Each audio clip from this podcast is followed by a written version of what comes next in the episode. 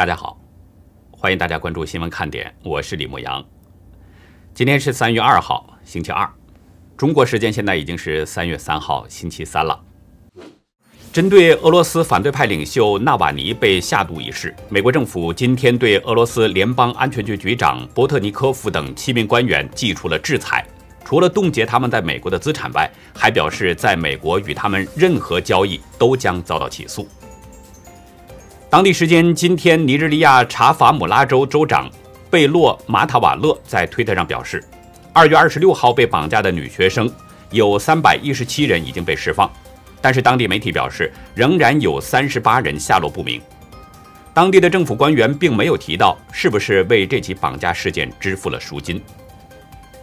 日本官房长官加藤胜信昨天表示，日本政府已经向北京提出要求，停止对日本公民进行肛拭子检测，因为这种做法会造成心理负担。今天上午，加州帝国县发生重大车祸，一辆 SUV 和一辆装满碎石的半挂卡车相撞，目前已经确认有十五人死亡，还有六名伤者在医院接受治疗。截止到美东时间三月二号下午三点。全球感染中共病毒总人数达到了一亿一千五百二十四万九千四百八十四人，死亡总人数是二百五十五万五千八百七十八人，其中中国的死亡率是百分之五点一六，伊朗是百分之三点六六，英国是二点九四，而美国只有百分之一点八。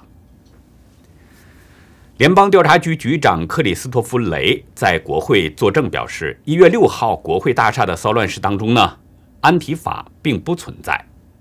这个说法受到了美国媒体的质疑。不过，这并没有影响川普的巨大影响力。全美保守派大会 CPAC 虽然已经结束了，但是这场大会所产生的影响仍然在发酵。川普的演讲。以及飙高的人气，促使美国的盟友们在考虑如何把握对美关系，而中共则是显得有些不知所措。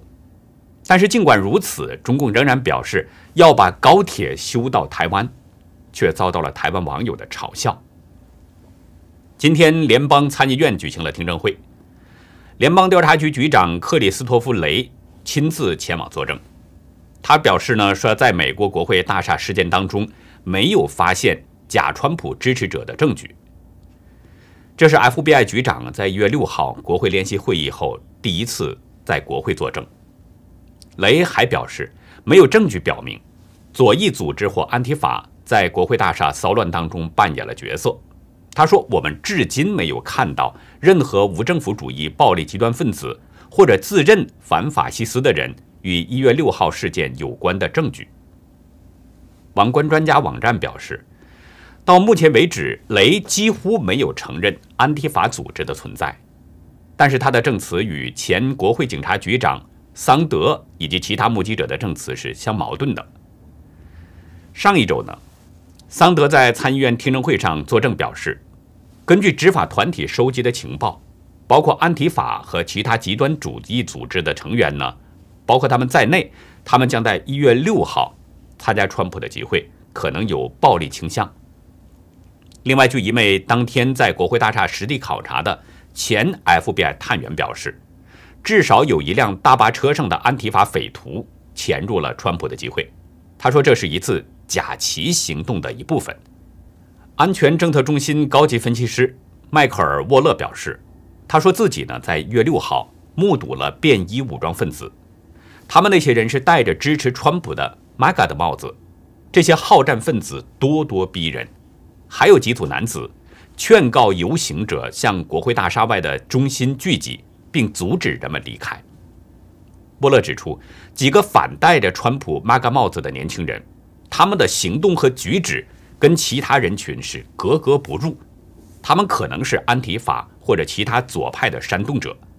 他表示，这些人纪律相当严明，穿着类似。但不完全相同的迷彩服和黑色服装，有的戴着头盔和相机。报道表示，国会大厦事件当中被抓到的苏利文就是假冒的川普支持者。尽管许多报道都表明，安提法在一月六号的骚乱当中扮演了一个角色，但是雷和左派媒体似乎都视而不见。不过呢，这些都没有影响到川普的人气飙高，更没有影响到 CPEC 的万众瞩目。保守派年度大会今年似乎是特别吸引人，主要原因就是有两点：一个是因为红皮蓝心的那些共和党人，主办方都没有邀请，使这次大会呢保守的色彩更加浓重。比如参议院的共和党领袖麦康奈尔。众议院共和党的第三号人物切尼等等，都被主办方不小心漏掉了。第二呢，就是因为刚刚卸任的川普做压轴演讲，这也是最吸引人的一点。深色西装、红领带，耳熟能详的开场和结尾音乐，特别是川普强烈暗示将再次出战2024，使整场大会气氛出现了嗨点。大会结束以后。川普更是对极限新闻表示说：“如果自己决定参加2024年的选举的话，无法想象其他人会获胜。”更有意思的是，CPAC 的匿名民意调查显示，百分之五十五的与会者认为川普应该代表共和党参选。这个支持率，连川普自己都说从未见过这样的民调数字。川普没有明言他会参选。但是，任何人听过川普的演讲和看过民调数字，都可能要得出相同的结论：川普虽然卸任了，但是仍然气势如虹，颇有王者风范。因此呢，包括川粉，还有美国的盟友在内，甚至连中共都在心里合计着：二零二四，川普很有可能要强势回归，川普主义很可能会卷土重来。这让美国的盟友不得不重新考虑一个问题：怎么样的应对拜登政府的政策？而中共更紧张，如果川普回来，该怎么办？昨天在《极限新闻》的美国议程节目上，曾经担任过总统顾问的迪克·莫里斯表示：“他说，拜登在移民方面出现失败的时候，将让川普抓住机会重新执掌白宫。”莫里斯首先谈到了川普在 CPEC 上的演讲。他认为川普的演讲呢，整个基调都非常精彩。莫里斯表示，这确实意味着他将依靠两种相结合的力量：他自己的成功和成绩，以及拜登的失败和他的成绩。当那批移民大篷车驶入边境，突然有成千上万的人进入美国的时候，这对他来说将是一个不可思议的议题。莫里斯对比了川普和拜登的执政策略。他说：“川普把美国放在第一位，拜登是把美国放在最后。所以呢，这位美国的政治作家和评论家认为，这两个方面将助攻川普回归。”莫里斯对问题有着自己独到的观点。他曾经在1992年克林顿当选总统之后呢，进入到白宫成为政治顾问。拜登在宣誓就职以后，已经撤销了很多川普强硬的移民政策。两周前公布了全面的移民立法，其中包括为生活在美国的大约一千一百万非法移民提供公民身份的途径。拜登的这个政策受到了川普的猛烈抨击。川普在 CPEC 大会上说：“我们都知道拜登政府会很糟，但我们没有人能想到他们这么糟，走得这么偏。拜登的激进移民政策不仅是非法的，也是不道德的、无情的。”是对我们国家核心价值观的背叛。莫里斯认为，拜登的移民政策是失败的，将给美国带来灾难性的后果。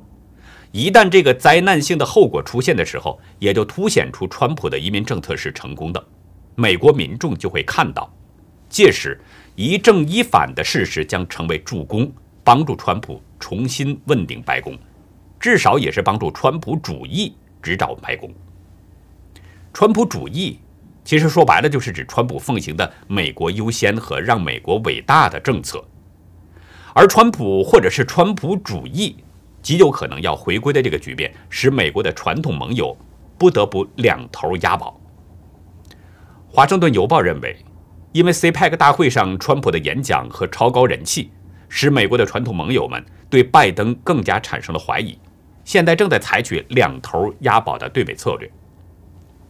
大家知道，二月二十号，拜登在慕尼黑会议上视频讲话中表示，希望美国传统盟友应对华府的领导重拾信心。他说呢，要向全球传递明确信息：美国回来了，跨大西洋联盟回来了。拜登的说法似乎是想呢修补破碎的盟友关系。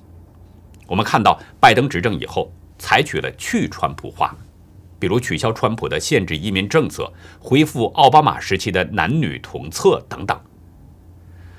拜登这些在美国国内的政策呢，其实也对传统盟友有着很大的影响。因为美国就是西方国家的代表，带动着整个世界的潮流走向。如果美国偏离了道德传统，那么这个世界将会越滑越远。不过呢，这个问题眼前还不是那么明显，所以在一些人看来呢，并不急迫。人们认为急迫的是如何应对中共，这是美国盟友们最为关注的。虽然拜登政府表示说将与盟友们充分沟通之后。再对外公布对华政策，但实际上，拜登和习近平的两个小时通话已经向外界泄了底。拜登表示，他和习近平提到了中方在香港和新疆的行动以及台湾问题，但是拜登紧接着说，从文化上看，每个国家都有不同的规范，他们希望自己的领导人遵守相关规范。拜登的这个说法。只要不是老年痴呆或者是智商跟不上，都可以听出其中的含义。所以在 G7 峰会上，当拜登向盟友表达结盟的愿望，希望领导对华联盟的时候，并没有得到盟友们痛快的响应。德国总理默克尔和法国总统马克龙一方面表示呢对拜登要捍卫欧洲的做法表示欢迎，另一方面也表示欧洲应该保持自己的独立性。两个人都没有完全接受拜登的诚意，很委婉地表示不再追随美国。其实这两个人给外界的印象呢都是比较亲共的，但是就因为拜登的对华政策令人担忧，所以默克尔和马克龙都表现出了对拜登的不信任。原因不言自明。美国国内对拜登政策并不是都赞同，不仅共和党内反对的声音高涨。就连民主党内也有对拜登的质疑，特别是这次川普的 CPEC 演讲，《华盛顿邮报》表示，盟友们都知道川普主义随时可能卷土重来，无论是川普本人在2024年再次竞选，还是另一位提出类似主张的总统候选人。从目前的民意来看呢，川普仍然有非常多的拥趸，而 CPEC 大会上的演讲者，包括蓬佩奥、包括克鲁兹等等。都对川普有着充分的肯定。种种迹象显示，川普在共和党内的地位是无人可以撼动。所以，美国的盟友们都会意识到一个问题：美国政策很可能像钟摆一样，四年后再度回摆。就连白宫国安顾问苏利文也不得不承认，毫无疑问，鉴于美国的分裂和对川普的持续支持，外国领导人现在怀疑拜登政府的可靠性。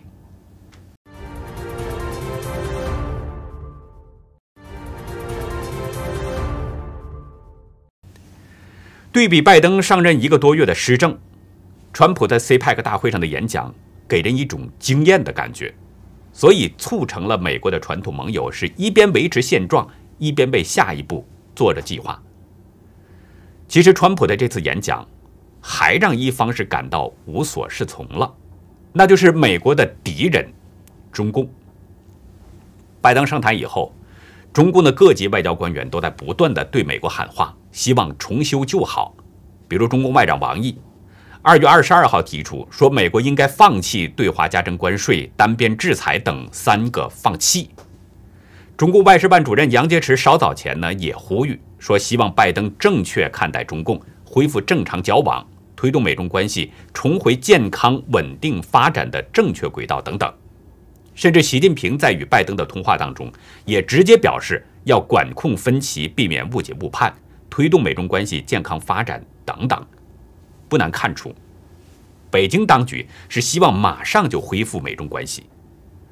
我们一直在强调，拜登和习近平之间有着多年的私交，这似乎被中共认为是一棵救命稻草，希望利用私交来推动外交。就是希望重演当年的那个小球推动大球一样。所以呢，中方官员的公开喊话，几乎都是把美中关系下滑的这个责任推到了川普头上。比如王毅曾说，美中关系在过去几年陷入困局，根源在于美国前政府自身政治的需要。杨洁篪说，川普政府实行了极端错误的反共政策等等。中共方面认为呢，拜登入主白宫，很可能会扭转美中关系的局面。然后利用这四年的时间影响到美国的主流民意，更主要的是，中共还可以继续躺在美国的怀里，榨取营养，甚至抄美国的后路。从中共内心来说，非常希望改善美中关系，中共希望借这样的机会呢缓一口气，甚至可以重新在美国和世界布局。但是现在，美国人对中共的好感已经降到了历史最低点。如果想恢复美中关系到川普政府以前的那种状况，中共可能要付出更大的代价。中共在考虑，这究竟值不值得呢？关于对中共的这个好感问题，我们稍后就会谈到。川普在 CPEC 的亮相受到众星捧月般的对待，他在演讲中又继续发出对中共强硬的信号，这又让中共犹豫了。就算在拜登时期通过努力使美中关系有所回暖，等到川普主义回归的时候，会不会受到再次重重的打击呢？这个答案是显而易见的，甚至到那个时候，中共受到的打击可能更致命。正是出于这些考量，中共现在真的有点无所适从了。刚才说到，美国人对中共的好感度已经降到了历史最低，这是知名民调机构盖洛普昨天。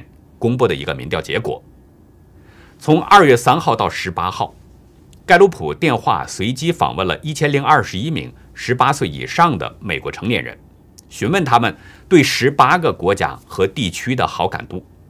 结果显示呢，美国人对传统盟友像英国、加拿大等等最有好感，其中对加拿大的好感度是百分之九十二，英国是百分之九十一，其次是法国百分之八十七。日本和德国都是百分之八十四，而最没好感的国家，分别是朝鲜百分之十一、伊朗百分之十三、中国百分之二十。美国人对中国的好感度只有百分之二十，这个比一年前又下降了十三个百分点。这是从一九七九年盖洛普开始调查以来的一个历史最低点。即便是中共一九八九年在天安门屠杀大学生。当年八月的美国人对中国的好感度也有百分之三十四。调查显示呢，在受访的共和党人当中，对中国有好感的仅仅有百分之十，民主党是百分之二十七，无党派的受访者占百分之二十二。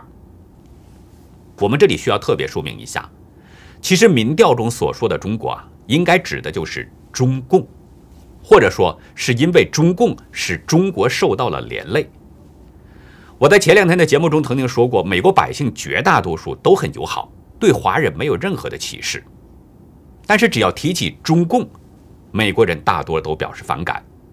我遇到过这么一件事儿：有一次呢，在地铁上，中途来了一位戴着口罩的，这个口罩上面写着 “and CCP”，上来这么一位女士，她刚一上车，一位黑人男子呢就冲她挑起了大拇指。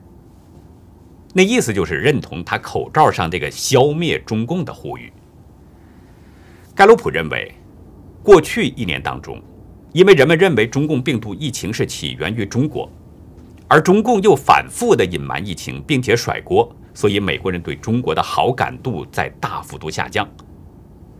美国新闻周刊表示，除了疫情的原因之外，中共在新疆、香港和西藏的侵犯人权行为。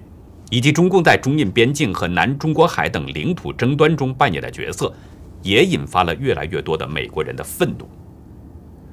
其实何止是美国人反感中共，台湾人前面还要加一个“更”字，他们更讨厌中共。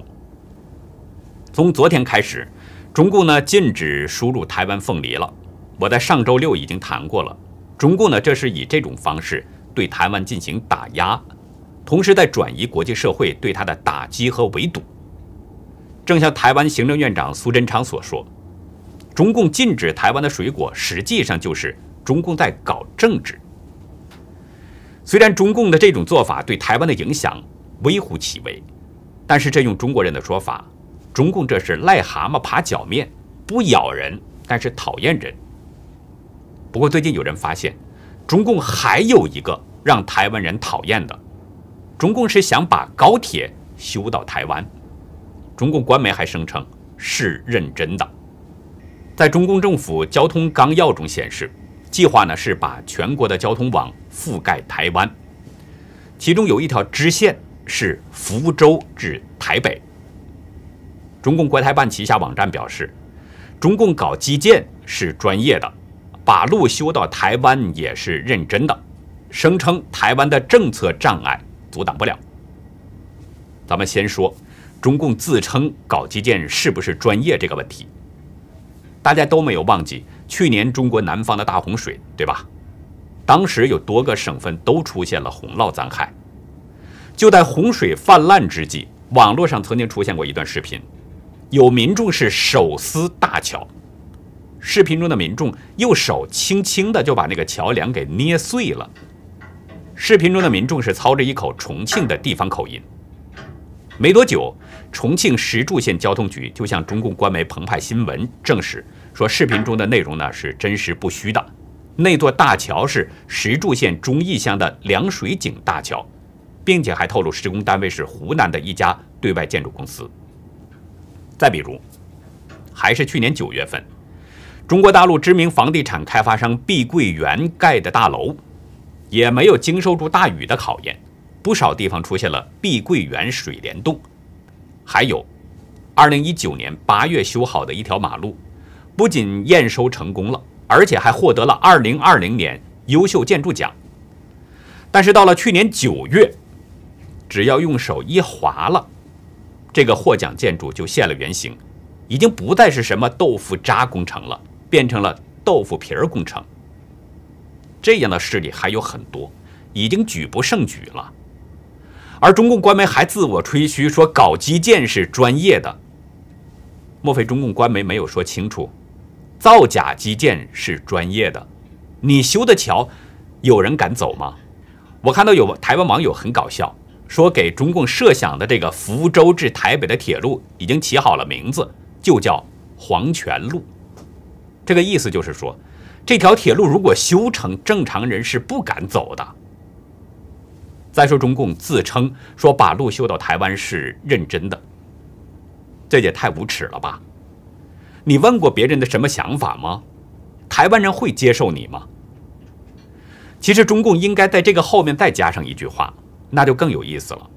中共应该说：“耍流氓，我是认真的。”其实明眼人不会看不懂，中共又是在搞什么心理战术？早前中共说和平统一台湾，后来呢又推出一个臭不可闻的什么一国两制，想继续欺骗台湾。但是这一招在香港败露之后，中共自知不可能让台湾接受了，于是又嚷嚷着什么武力攻打台湾，还声称从没放弃武力统一台湾。但是这也骗不了人。中共想动台湾，得看看美国的脸色才行。在一切都没有什么希望的情况下，中共打起了水果战，就是要让台湾人心烦。但是中共呢，禁止台湾凤梨之后，反倒促成了台湾凤梨大销，颇有供不应求的感觉。中共看水果战也打不赢，于是又来心理战，要把高铁修到台湾。你把高铁修到台湾，那就相当于是攻下台湾了。台湾会答应吗？美国会答应吗？是不是得给习近平脑袋上浇一桶凉水，让他醒一醒呢？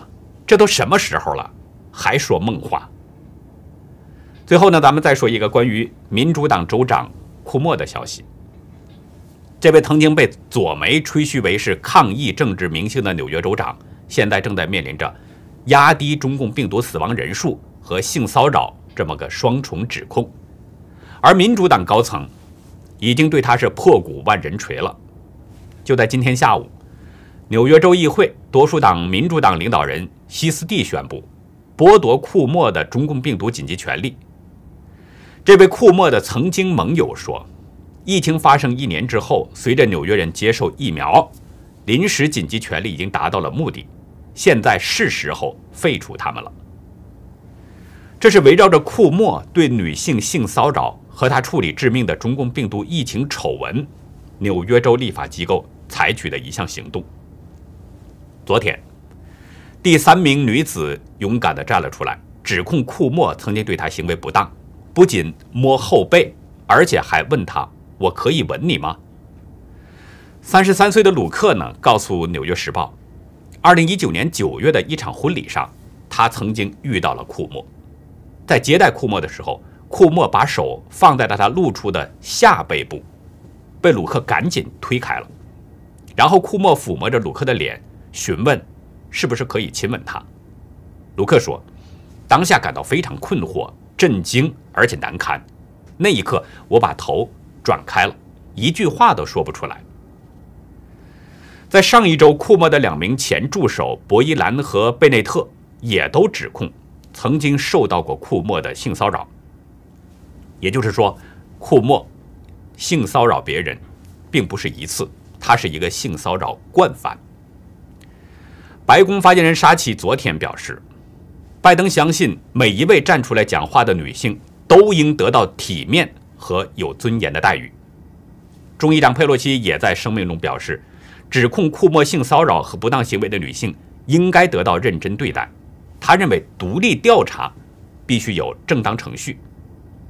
纽约市长白思豪甚至表示，无论是在疗养院丑闻，还是在性骚扰方面，这些都是针对州长非常严重的指控。如果这些指控属实，他是不能执政的，就这么简单。不过呢，曾经对最高大法官卡瓦诺进行性侵质疑的贺锦丽、希拉里和沃伦，现在这几个人仍然是缄默不语，对库莫的性骚扰丑闻闭口不谈。但是尽管如此，中央社认为，从拜登、佩洛西和白思豪的这些发声来看，已经表明了民主党很可能是在放弃库莫。已经连任了三届的库莫，去年在应对疫情期间，每天在电视上通报纽约疫情。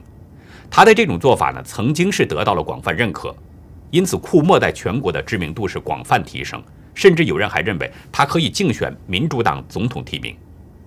但是前不久，他的一名高级助理披露，库莫很大的压低了老人院死于中共病毒的人数，这个数字现在是一万五千人。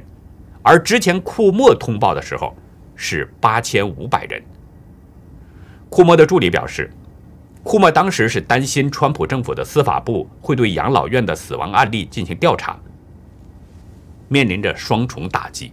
特别是第三名女性站出来对库莫指控之后，库莫被要求下台的声浪骤然升高了许多。国会山报表示，库莫的政治命运是危险的。那好，以上就是我们今天节目的内容。如果您喜欢新闻看点，请别忘记点赞、订阅，并且呢，尽可能的帮我们把这个频道给分享出去，因为真相对每一个人都非常重要。那好，感谢您的收看，再会。